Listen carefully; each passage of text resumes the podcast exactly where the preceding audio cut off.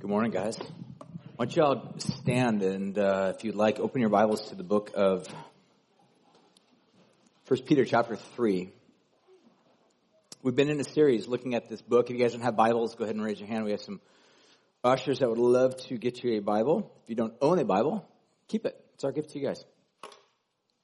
So we've been in a series looking at uh, verse by verse, chapter by chapter, First Peter, and uh, I've been looking specifically. What we'll read today is the bigger, broader uh, topic or theme, if you would, the idea of a good life, and we'll that'll become clear as we read through this. But um, the bigger element that Peter, this first century writer was trying to address was to help Christians to embrace their faith, to cling to Jesus, to resist temptation and evil and wickedness, and yet at the same time be able to, to enter into some form of progress in terms of spiritual growth and development and being the people that God's called them to be in an environment and a culture that for the most part is hostile towards them.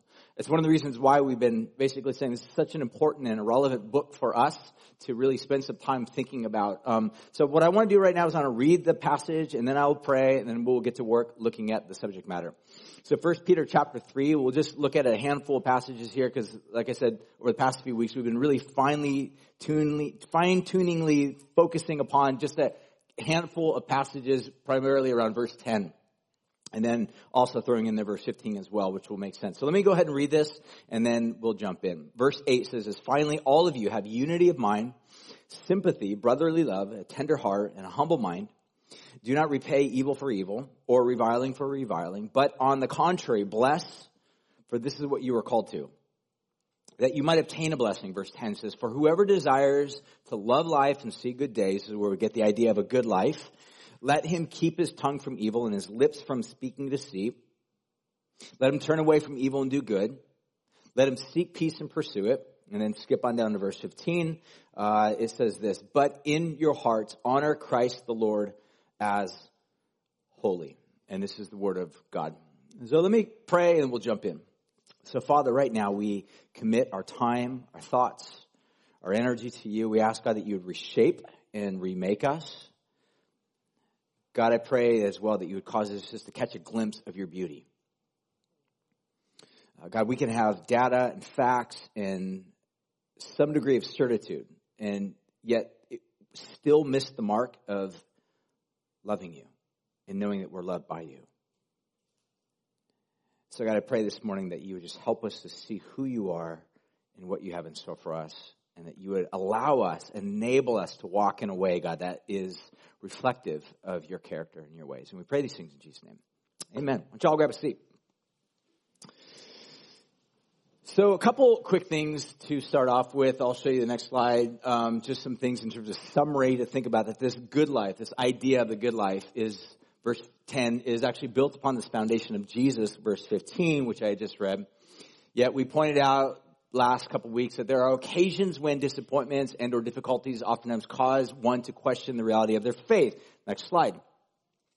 That this testing, this examining, and in some cases even destroying of one's faith or previously held beliefs has oftentimes become known as what we would describe as deconstruction. It's a common, popular term today. Again, like I said, in a lot of ways, it's more modern in terms of the past, you know, I would say past 10 years in terms of general public. I mean, it dates back to, uh, French philosopher, but the big idea is it's become more popularized in terms of just the way people tend to think about it today. Because what we've been looking at in terms of social media, people recognize people when they deconstruct, they deconstruct publicly, they use their social media platforms to be able to do that.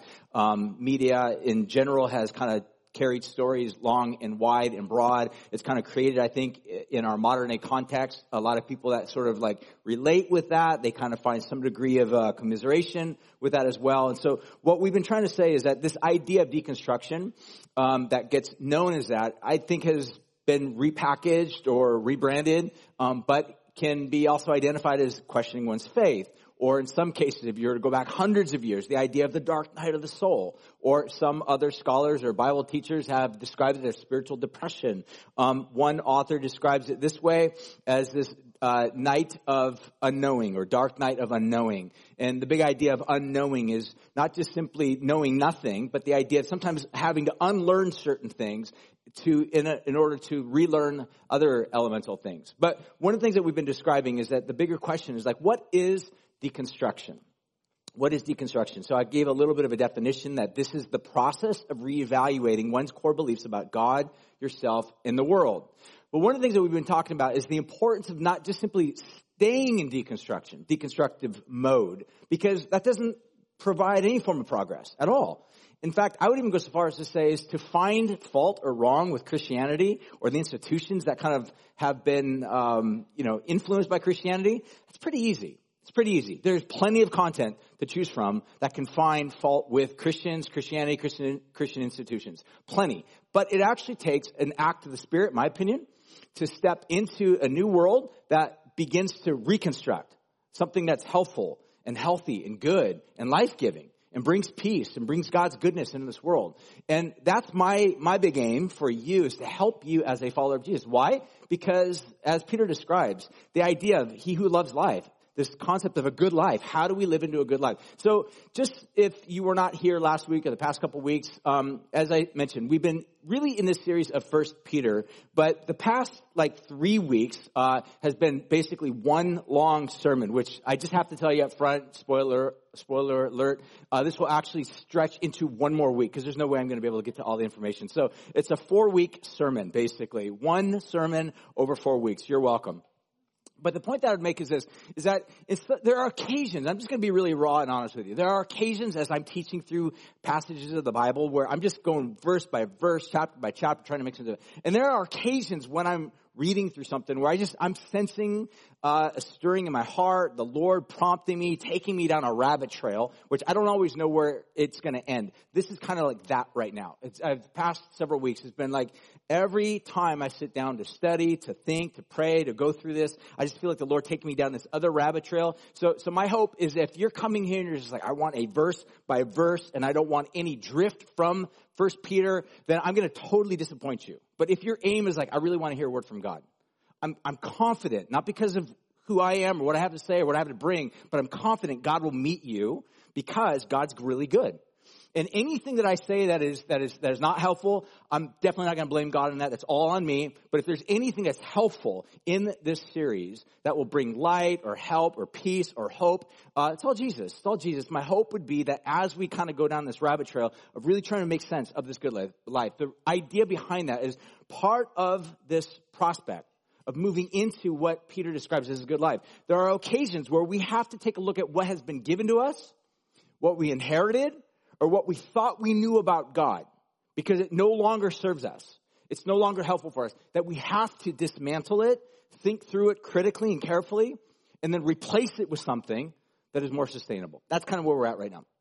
And so that leads me to this next thing, which is like, what is reconstruction? What do we mean by that? So what I mean by that is simply this. It's the process of solidifying your core beliefs about God, yourself, and the world. The process of solidifying your core beliefs about God, yourself, and the world. Now, again, this goes back to two weeks ago, but we described that there are several reasons why there are, uh, that, that people kind of go through this process of deconstructing their faith or doubting their faith or questioning their faith or going through a deep dark night of the soul. Again, I, I personally, I said this several weeks ago, I really don't even like the word deconstruction. I don't think it's fully helpful. I think it's popular and it's the you know, it's the language that we have been given in our modern world. And it's what most people identify or know in terms of doubting one's faith. So again, I, I realize it, it's what I have to work with right now. It's not my preferred word to use. Uh, but at the end of the day, my hope would be to, to at least take what we have and then move into something I think might be a, a little bit more helpful. There's at least five reasons, and uh, let me also just throw out another intention of mine my hope would be over the next few weeks to actually create like a document that we will have on our website or my social media that hopefully will help kind of lay out these past few weeks of this teaching that might help you. My, my hope would be to kind of clean it up a little bit and, you know, get rid of some of the ums and the pauses and the stories that probably not even helpful in any way, but to just kind of strip it back to give you just the raw information and data for you to be able to kind of process and think through. You can share it with your friends, whatever. But the hope would be to kind of point you back with the big aim of saying, how do we re- reconstruct well? Let me, let me take one step back further before we jump into this even further. Many of us have not even intentionally or carefully constructed. Let me repeat that. Many of us, in our understanding of who God is, we haven't even actually constructed properly.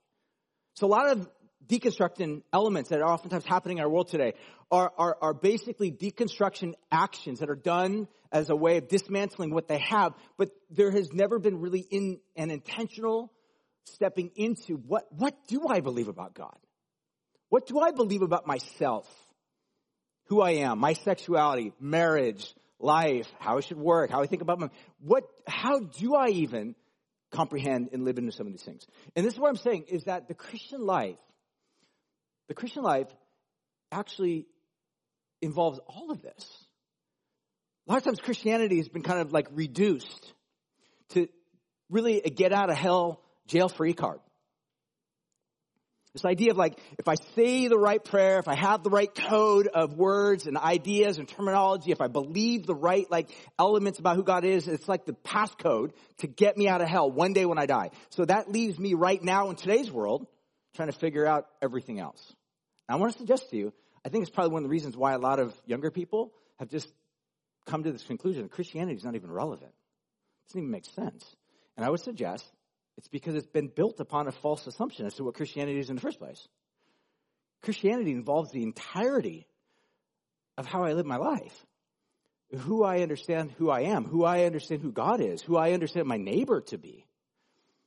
And so my hope would be to help provide some tools to help you to construct well before you even go into any form of deconstruction. So let me jump into this and begin to take a look at some of these ideas of trying to help us to reconstruct well a life that would hopefully lead to some form of flourishing and goodness in this world. What Jesus describes, I believe, as eternal life. Eternal life. That's the big idea. Um, I want to think about four different healthy ways to reconstruct, four different pillars, if you want to put it in that context. I'm not going to get through all these. I'm just going to tell you this straight up front. Um, I mentioned these last week, but these are wisdom, healing, community, and faith. All four of these are essential in order to actually begin to reconstruct well. You need all of them, all of them. Uh, and again, we will get into healing, community, and faith uh, more so next week. Today, as I was kind of jumping into this and thinking about this idea of wisdom, I just realized like there's way too much content for me to try to quickly uh, move through these uh, at light speed. So um, I'm just going to look at the subject matter of wisdom and why wisdom is so essential. Because uh, otherwise, if we don't have wisdom, what do we have left? Try to make sense of this life. In other words, if we are, if our objective is to build a good life, you have to start somewhere, and you need a blueprint. You need a blueprint. Um, and this blueprint, we're going to call all four of these, but the first element or ingredient or pillar of this blueprint is wisdom. We have to start with wisdom. Where does wisdom come from? Now, what I want to do real quick is I want to jump into this and begin to think a little bit about what the idea of wisdom is. So this, uh, I'll give you a little bit of a working definition. So wisdom is the ability or skill to do something well with the aim of living well. All right. In other words, the good life, living a good life. And again, I would describe that this is how, uh, uh, though the Bible does not necessarily have an actual definition, you know, here's exactly what the definition of what wisdom is. We, we can deduce from a variety of passages and scriptures what wisdom is. And this is kind of a collaboration of that. Wisdom is the ability or skill to do something well, ultimately with the aim of living well. And here's what I mean by that. There's two elements I think that are basically affixed to wisdom. In fact, the Hebrew word for this is chokmah. Uh, the book of Proverbs, as you see at the sentence at the very end, the Proverbs is the only book in the entire Bible to specifically claim to make its adherents wise. You gotta love this. That the, that the Bible itself, this big collection of 66 books, one of those books we call Proverbs. It's the one that your grandma says, make sure you read a proverb every single day. You're like, yeah, whatever, grandma. And you, you know, but the point of the matter is, is that if you actually take grandma at face value you're like, okay, I'm going to read. I'm going to devote myself to reading Proverbs and I'm going to live according to these things. Um, you will actually be pressing in deeper towards the path of wisdom. How do we know that? Because scripture tells us that. It's exactly what Proverbs is claiming that as you read Proverbs, as you imbibe the language and the verbiage and the ideas that are basically construed there. Uh, it will make one wise. So that leads us to the question of like, what is wisdom? And I want to just take a look at some aspects of this. So for example, in terms of like an ability or skill, here's some passages. I'm not going to go through all of them, but you'll see that the ability or skill of being an artist or a craftsman involves uh, wisdom. Again, you can take a look at some of the passages there. Leaders who lead well they lead well, the word that's used to describe their activity of actually leading well. I think we've all probably seen or have been under the uh, direct impact of someone who does not lead well. And it just creates chaos. Have you guys ever been there? You know, to where the environment, the culture is filled with just sheer chaos. It's not leading well, but those that lead well, you're in this environment, you're like, oh man, this, this is good, and the decisions they're making make sense, and their actions and their ability to stand up to injustice and unrighteousness, it, it actually brings a sense of, of wholeness and peace, uh, what the Bible would describe as shalom. Everything is firing together in a way that's healthy, that's good. Um, the, the, the, the ability, the skill to actually do that well is what the Bible describes as wisdom. Uh, warriors or soldiers that actually go to battle well. Again, another usage of that. Entrepreneurs that know how to make money well in an honest, fair, just way. Uh, the Bible actually describes in the book of Ezekiel that this is an act of wisdom. So this is a variety of ways. So again, if you simply deduce this from the idea of, of an action or a skill, that's what wisdom is. But again, the bigger picture, I think the way that the Bible has it in mind is that when you live your life in such a way that applies the principles of God, you will begin to live into goodness, a good life, a good life. Um, so again, what I'm suggesting to you is that if you're going to reconstruct, well, or even begin by saying, I want to construct my life, well, you have to begin with wisdom. We have to begin with wisdom. Again, I realize in our culture today, there are so many voices vying for our attention, uh, inserting themselves into our lives, asserting themselves or their ideas over our thinking and saying you got to follow this, live this, and again, you got influencers, you got popular people, you got superstars, you've got all sorts of people that are in popular positions of authority telling us, here's the path, follow this, here's the right way to do this, here's what, uh, you know, celebrity A and celebrity B are doing, so follow this. We have propaganda, we've got media, we got marketing, all of these campaigns that are aimed at trying to get us to live and to grasp a vision or to apprehend the good life but in the end, big question that I think it's important as far as us constructing our lives is, is they're ultimately going to be given what is being promised there. How sustainable is it? How long lasting is it? This is where the gospel comes in. This is actually, Jesus says, I'll give you eternal life. It's life that will never, ever, ever end. It's not just simply for some point out there in the future when you die. It begins now. Goodness good life. And again, it comes with us partnering, saying yes to Jesus, stepping into this, and we'll look at a whole aspect of this in terms of the concept of faith. But what I really think about is the idea of wisdom. Okay, next slide. We'll go through a very quick um, survey of a handful of aspects of this. So the book of Genesis, chapter uh, 2 and 3, we see the introduction of the first you know, humans on this planet are part of God's story, Adam and Eve, and God basically gives them this massive charge. He says, look, all of this planet Earth is yours. Enjoy. I mean, think about that. It's an amazing place that we live, right? What we call home is incredible. It's a gift that keeps on giving, but we got to treat it carefully. Uh, we got to steward it well. We also realize that there are things that can be destructive too, like plastics are really bad at some point, like as a, as a human culture, we have to think about alternative ways of like how we, how we package stuff and whatnot. I mean, there are actually massive, massive seas of just plastics. I mean, I've been to third world countries where plastics are just everywhere and it's really unfortunate when you're paddling around in the surf and you're bumping into plastic bottles everywhere. It's like there's no means or mechanism in place to take care of these things. But the point of the matter is, is this planet we live on is a gift that keeps on giving. And God says, this is yours, but you gotta steward it well. And the question is, how do you do that well? The answer is wisdom. You gotta have wisdom. In other words, somebody's gotta be giving instructions and direction. And the story with Adam and Eve is we see in chapter three is that they actually turn from God. They question God. They question God's motives. And they turn to the serpent. So the wisdom that they imbibed was not God's wisdom, but the serpent's wisdom.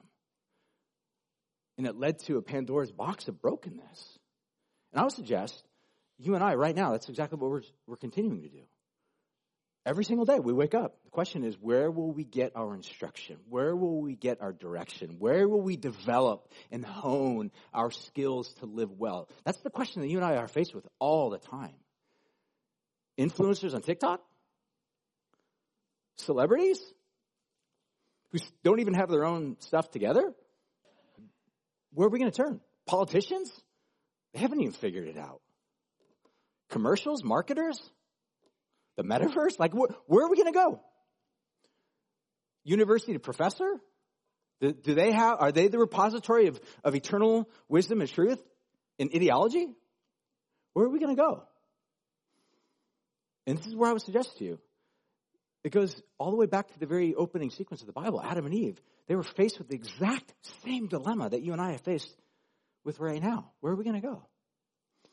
And Adam and Eve, they, they, they, they turned from God, turned to an alternative source, and it led to a path of destruction. And what we see throughout the entire story of the Bible is this continual, like, fork in the road of will we follow God? Will we follow conventional wisdom? And, you know, oftentimes they followed conventional wisdom just like you and I are constantly guilty of. And it continues to lead to cycles of brokenness and violence and ruin, destruction, until Jesus comes on the scene. And then he begins to bring people back to himself. He himself is actually described as the Logos, the Word. The Word become flesh. He is the wisdom that's been embodied in flesh. We look to Jesus. So when we talk about wisdom, we're not just simply adhering to a certain truth or concept. We're talking about Jesus talking about having a, a, living relationship with Jesus, not with the church, though the church is important, not just simply a relationship with listening to what a pastor has to say, though that can be important as well, but ultimately it's about Jesus responding to the one who loves you, who gave himself for you. Uh, so, for example, James chapter 1, I'll go through these real quickly. James chapter 1 verse 5 says, If any of you lacks wisdom, you should ask God who gives generously to all who, without finding fault, uh, and will be given to you. So the big idea that James seems to be implying here is that, that the wisdom that we need is it's in generous proportions. There's a lot, there's, it's not lacking. There's no scarcity when it comes to this wisdom that we so desperately need. Is that someone Siri? I just trigger someone Siri? Um, but the point of the matter is, is that it's, it's, it comes with liberality. There's so much of it that's available. And James just simply says, hey, as you turn, as you need it, as you recognize, acknowledge the fact that you need wisdom, as you turn to God, God will give you everything that you need. James chapter 3 verse 17 goes on to say that the wisdom that comes from heaven or from God is pure, peace-loving, considerate, submissive, or, uh, or, or humble, full of mercy, good fruit, impartial, and sincere. Think about that. That the wisdom that God actually gives it's not cantankerous. It's not angry. You're not going to go out and become violent and, you know, have abuse or take advantage of people. It's the exact opposite of that. So again, just from, from a secular world perspective, just look at that and ask, what is it that we need as a culture more than anything today? I would suggest it's everything that's described right here. Peace, people that are considerate, humble, full of mercy, good fruit, Man, where are we going to get that from? Facebook feed? Probably not. Jesus gives it. Gives it with liberality. Take a look at Proverbs uh, verse 16 to 16. It says, How much better to get wisdom than gold, to get insight rather than silver. Uh, Proverbs 13:20 says, "Walk with the wise and become wise, for a companion of fools suffers harm." The big idea is that uh, we become like those who we spend the most of our time with. Choose carefully who you hang out with. Think about who you spend the majority of your time with. You will become like that. Again, this is not a call to isolate or to remove oneself or to look condescendingly upon people around you at all, because that's not how Jesus was. But the big idea is, is to recognize that is you, as you follow God, there's gonna, there, you're gonna begin to look at your landscape and say, who are the people that are like those who I want to become like? And as you invest yourself in their lives and they invest themselves in your lives, you're going to be cross pollinating each other with the, the narratives that you hold on to, that you believe, that define you. And that's why, you know, the, the, the, the big idea is, is choose your friends wisely, those that you're going to give yourself to completely. Uh, I want to do a little bit of a nuance with this as well because the idea of wisdom also takes the shape of discernment. Discernment is, is a form of uh, wisdom. So listen to what Colossians chapter 2 verse says. Colossians chapter 2 says, As you receive Christ Jesus the Lord, so walk in him, rooted and built up in him, and established in your faith, so that you, uh, just as you were taught, abounding in thanksgiving. See to it that no one takes you captive through philosophy or empty deception or pseudo intellectual babble. According to the tradition and the musings of mere men follow the elementary principle that follow the elementary principles of the world rather than following the truth or the teachings of christ. So paul's concern here as he's writing to this community of followers of jesus is that as they live in this particular city of colossae which is a roman colonized area he says, I'm concerned that you are imbibing more of the broader cultural narratives around you than you are the ancient historic teachings of Jesus and God. And I, and I would suggest, guys, we are in the exact same space, exact same space. We are more prone to recite a song from our favorite musician than we are Psalms. or to recite a teaching of Jesus. And again, I'm not saying this to make anybody feel shamed. So if any of you are like, oh man, he, he hit me really hard. No, no, no, no. The wrong, wrong path. No, no, no. But I'm just simply saying that it's far more easier for us to, to mimic back or parrot back what our culture's saying than to know what even Jesus has to say. And, and I'm just suggesting that if we are going to construct our lives well, we, we are absolutely desperate for, for wisdom. Hebrews uh, chapter 13 goes on to say this in verse 9. He says, Do not be led away by diverse and strange teachings, for it is good for the heart to be strengthened by grace, not by foods, and he goes on to say, describe. Uh, but the bigger point that he's making is that, look, as we devote ourselves to the way of Jesus, we also have to realize, let me, let me just put it this way. What is the philosophy? And let me ask this in a question. What is the philosophy? Because he describes, be careful so that you don't get captive um, in other words, enslaved by various philosophies and ideas that are prevalent within a culture. And again, I would add that every culture throughout all time have been a variety of philosophies that have cropped up, become popular, and have died. You, you got to know this. Please hear me what I'm trying to say here. Throughout time, throughout the past 2,000, if not 4,000 years, plus, there have been philosophies that have cropped up, been popular for a season, and then die. So think about this. If we are simply only being shaped by culture at large around us right now, and we're investing the entirety of our energy and our mind and our thinking into the cultural narratives that are popularized right now, what's going to happen when this die off? What's going to replace it?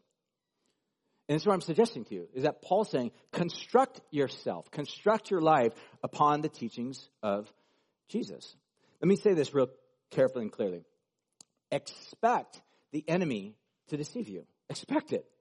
Every one of us, expect it. Wake up in the morning, expect. Now, this is not to say live with a deep sense of suspicion where you're suspicious. Are you the enemy? Are you trying to? No, don't, don't live like that. But become so well acquainted with the truth so that as you sense challenges to the understanding of who Jesus is and what the truth has to say, that you are able to acknowledge, oh, maybe this is something that will lead me astray if I'm not careful to cling carefully and tenaciously to the life of Jesus. Expect as well that knowing that you will always be sought to be deceived by the enemy, but know that the way the enemy deceives us will always come in packages and ideas and ideological frameworks that are always desires to you. So if you're looking for a reason to, you know, get it on with your secretary, you will find a reason why that's okay. You'll find a reason for it. The, the enemy is really good at just confirming our base desires. But the question is, is that the path that leads to flourishing in life that Jesus has for us? And this is what I'm saying is that as we construct ourselves, we need first of all wisdom. So I think there, as I was thinking about this and prepping for this, there's at least two major societal ideologies that I think we have to be really careful. That I would even go so far as to say that our culture, our society is in this continual state of deconstruction and reconstruction itself. That our society at large is constantly in a place. So number one is what I would describe as religious pluralism. Religious pluralism is just the way of basically saying, saying that, that all religions lead to the same source, the same God. It's very popular and common within our culture today that all roads lead to God. And what I would suggest to you is as popular and as good sounding as that may be, it's simply not the case. It's not true. We don't believe all in the same God. Again, the big idea behind trying to deconstruct that, really carefully hear me out, is because it has been viewed that there, within this construct of diversity, that there's a hierarchy. And one hierarchy is going to get the hegemonic power over the other and be oppressive to the other. So again, for example, Christianity has been a predominant religious force in the West for a very long time. And have, here's the question, have Christians always treated others of other religious faiths with kindness, dignity, value, and respect? No, it's a joke. Of course, of course Christians haven't.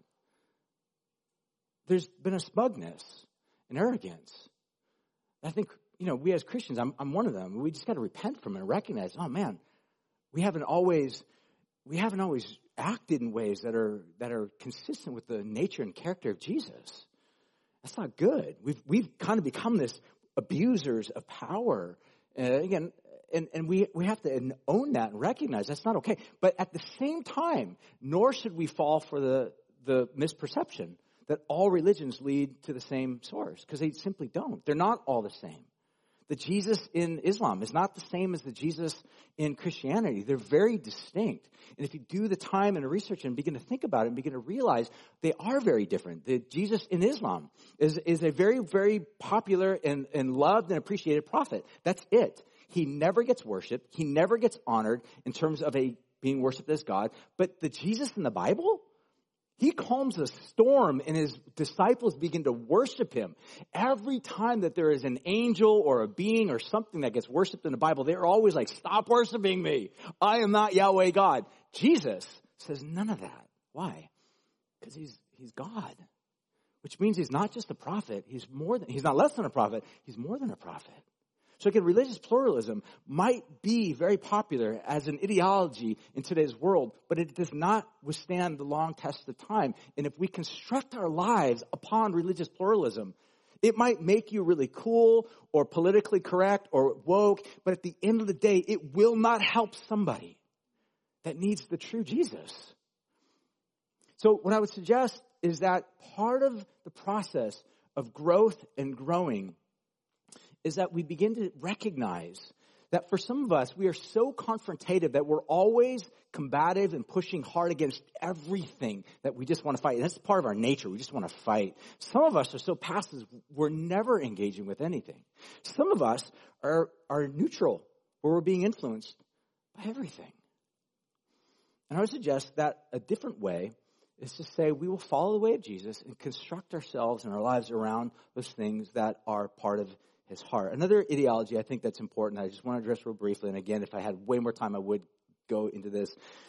But even the idea of family or sexuality or gendered identity is a very, very popular, confusing topic in so many people's lives today. Kids are being told at a very young age, you don't even need to think about what your sexuality is. Because at some point, are you're gendered, at some point you will can you can choose your own gender when that time is right. And it has led to so much confusion in so many people's lives. When scripture teaches us, in the beginning, God made them male and female. Of course, there's different ways to live this out. There's different roles that oftentimes men can play out, and there have been toxic forms of masculinity that have hijacked the scene, that have been destructive and abusive, uh, and coercive and, and, and, and, and corrosive to our culture at large. But at the end of the day, Scripture speaks into this. And I would even suggest that the idea of limitations leads to incredible amounts of freedom. The idea of choosing your own path forward can lead to an enormous amount of confusion. And I would say that's where our culture is at today. It's extremely confused. So the question is, how do and how should Christians think about these types of things? I'm going to read a real quick quote for you from a gal by the name of Nancy Pearcey, and I'm going to finish this up. Nancy Pearcey says this in a book that I would highly recommend highly recommend. She basically makes this massive argument for where our culture is at right now today is that we've created a dichotomy between the body, our body, physicality, and our mind and how we think, our emotions, our subjective feelings, and how we perceive ourselves. That there's a division between the mind and the body. And what she's saying that in our culture today, what is given preeminence is the mind over body. And she's, she's suggesting that maybe, maybe what we need to do is actually let biology have, have a pretty significant way of speaking too. And what is biology saying as well? As well, at least being a voice within the voice framework. And she goes on to say this, young people today live in a society that promotes, uh, that prompts them to question their psychosexual identity as never before. Thus, they set up an opposition between the body and the inner sense of being male or female, between uh, physiological facts and subjective feelings. And she goes on to describe specifically to Christians. She says Christians must respond by offering a positive biblical worldview that affirms the value of the body and the unity of being human. At the same time, Christians should be the first in the line to nurture and support those who don't quote unquote fit in by affirming the diversity of gifts and temperaments of the body of Christ. Not being the way that Christians have historically sometimes acted in ways that things are different or distinct or outside of their world thinking to mistreat people in unfortunate ways. What she's saying is a totally different way just saying, no, no, no, we, we welcome people, but we don't, we don't shy away from what the biblical narrative says. That God created these things good. The question is, how do we live into those things? How do we respond to those things in a way that's reflective of the character and the nature and the heart and the mission of Jesus? All right, lastly, I want to finish with some final thoughts in terms of what are some hindrances to wisdom? What are some hindrances to wisdom? And I'll just say a couple of real quick things. Number one, I would say that as a culture, at least in the West, we're far too easily offended. I read a book, highly recommend. It's called The Coddling of the American Mind. If you've not read this, you got to like write this one down and add this next to your line of reading of the Nancy Pearcey book, but he describes the idea that there has been this culture that has been coddled where any form of offense, no matter what it is, you get to choose, we are deeply offended people. So we write people off, we cancel them, we get rid of them, we attack them, we counterattack, we do everything because we are so easily offended. So here's the thing. This becomes a challenge, especially in a culture where we are absolutely dependent in terms of the construction of our lives. We need wisdom. Where's that wisdom going to come from? Sometimes, sometimes when wisdom comes, it feels a little bit confrontative. Brothers and sisters, don't shy away from the discipline of the Lord, the Word of God. There's going to be occasions where it will feel like it doesn't make sense, where it's contradictory to the way that you've thought and understood things. But this is where I would encourage you that people who follow Jesus all throughout the history of the church have had to face a crisis do I follow Jesus' wisdom that doesn't make any sense to me, or do I follow my own conventional wisdom that does make sense to me? At least for now. And I say, at least for now, I mean, how, how many of you, I'm, I was, I was reading a quote on Facebook the other day and this guy was saying that, look, a lot of times my ideas that I even, I'm even conveying right now, five years from now, I'll look back and I'll read those and be like, oh my gosh, what was I even thinking that I even said that? I'm the same way. So if you're believing tenaciously, holding on to the narrative that you are telling yourself right now, what, what's to say in five years from now you're going to have an entirely different narrative? In other words, it's malleable. It changes. Let me put it another way. It's not eternal. But Jesus' word is eternal. So I think number one, we have to just acknowledge the fact that we are far, oftentimes, too easily offended. We view any form of corrective from Scripture as like a microaggression, and then we resist, we fight, and I, I wonder, and I say this so carefully, I wonder how many, how many, aside from the fact there are some really good reasons why people have begun to dismantle what they have inherited in terms of their understanding of God, I wonder how many people have actually just been offended because what truth spoke to them just disrupted their soul and made them angry and they walked away. So Proverbs 9 verses 8 through 10 says this, do not rebuke mockers or they will hate you. Rebuke the wise and they will love you. Instruct the wise and they will become wiser still. Teach the righteous and they will add to their learning. The fear of the Lord is the beginning of wisdom. The knowledge of the Holy One is understanding. Proverbs 14:12 says this, there is a way that seems right to a man and it's gender inclusive, so this also involves women too. There's a way that seems right to a man as well as a woman. But its end oftentimes can lead to death. Think about that. What are what's the mental map? What's the GPS that we've placed our confidence and our hope in right now? That we are trusting that this is going to get us, whatever it is, whatever framework, whatever ideology, whatever concept that we're holding on to, that we are trusting that that's going to get us, buy us into the good life. there's a way that seems right in that moment to human beings. But in the end, at, in the long run, it fails to deliver all that it's promising. The alternative, I would suggest, is Jesus. I'm going to have the worship team come on forward right now as we begin to go to the table. I want to read over you guys a passage in John chapter 6. It's a story where Jesus is speaking with his disciples, and again, most of you guys are familiar with the story of Jesus, that his ministry began to grow. Many people began to follow him. There were all sorts of quote unquote disciples, people that were interested. He had, he had those that were friends, and he had foes, and he had, you know, people that were just like, you know, fanatic about Jesus, you know, all across the spectrum. But there are occasions where Jesus taught things and said things that just were disruptive to the community. People were offended. They didn't understand Jesus. He didn't make sense to them. And let me just read this over you. It says, when, in verse 60, when many of his disciples, they heard Jesus say this, it says, this is a hard saying. Who can listen to it? Let me read it up here. He says, but Jesus, knowing in himself that his disciples were grumbling about this, he said to them, do you take offense at this? The words that I've spoken to you, they are spirit and life. He and after this, many of his disciples actually turned back and no longer walked with him. So Jesus then turned to his twelve. Do you want to go away as well? And someone, Peter answered him and said, Lord, to whom shall we go? You have the words of eternal life.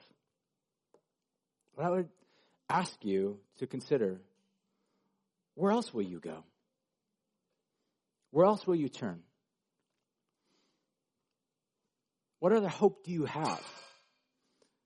Culture, society at large, who's in its own state of deconstruction and reconstruction, the ideologies that are popular in our moment right now on TikTok, social media, Instagram, will you turn to that? Will you give yourself to that narrative? That five years from now it's going to be a different narrative? And then where will you be? Brothers and sisters, where else will you go? This is not new. Deconstruction is not new. It's not novel to 2022. It's been around since this very moment where Jesus' own disciples are like, what you just said, Jesus, is mind blowing. It's confusing. It doesn't make sense to me. Jesus like, where else?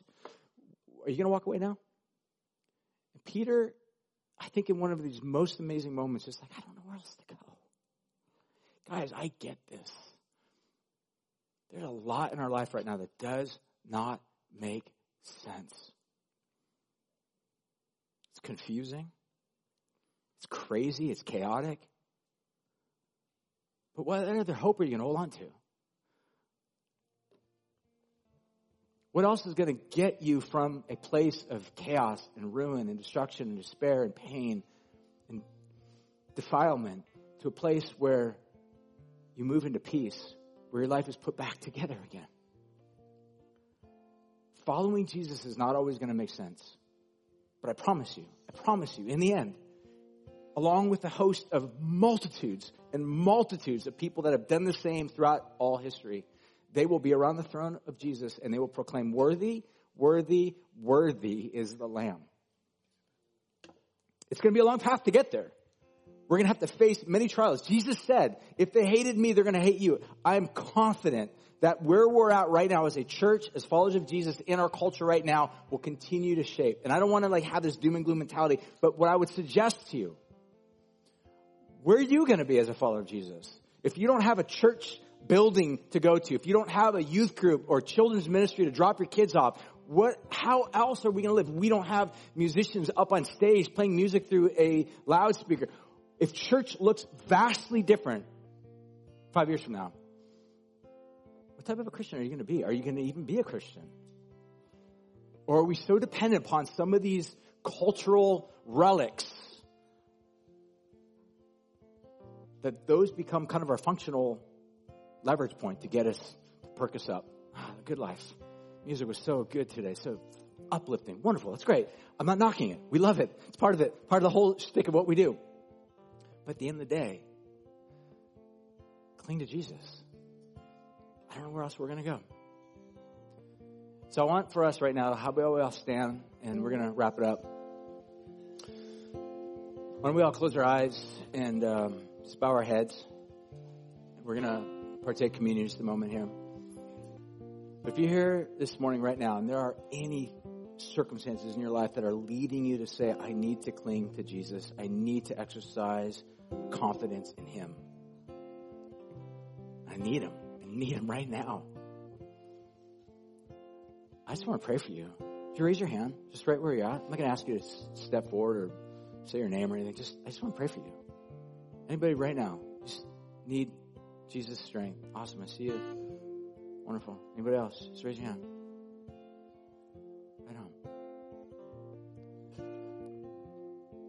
I'm going to pray for you in just a moment. But as I pray, we're going to then create an opportunity, a space to partake of communion. The way that we're going to do this today is that you can come to the front. If you would like to partake of communion, um, come to the front, uh, receive one of the elements uh, that are there for you, and then go back to your seat and we'll partake together.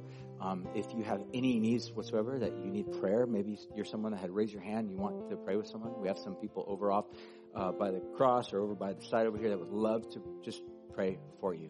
So, Jesus, right now we come to you, we confess to you our need. And God, we respond in just our own sheer desperation. We need you. We need your wisdom. God, we confess the world that we live in is filled with confusion. And yet we need you. We have our own challenges that we face, God, but we need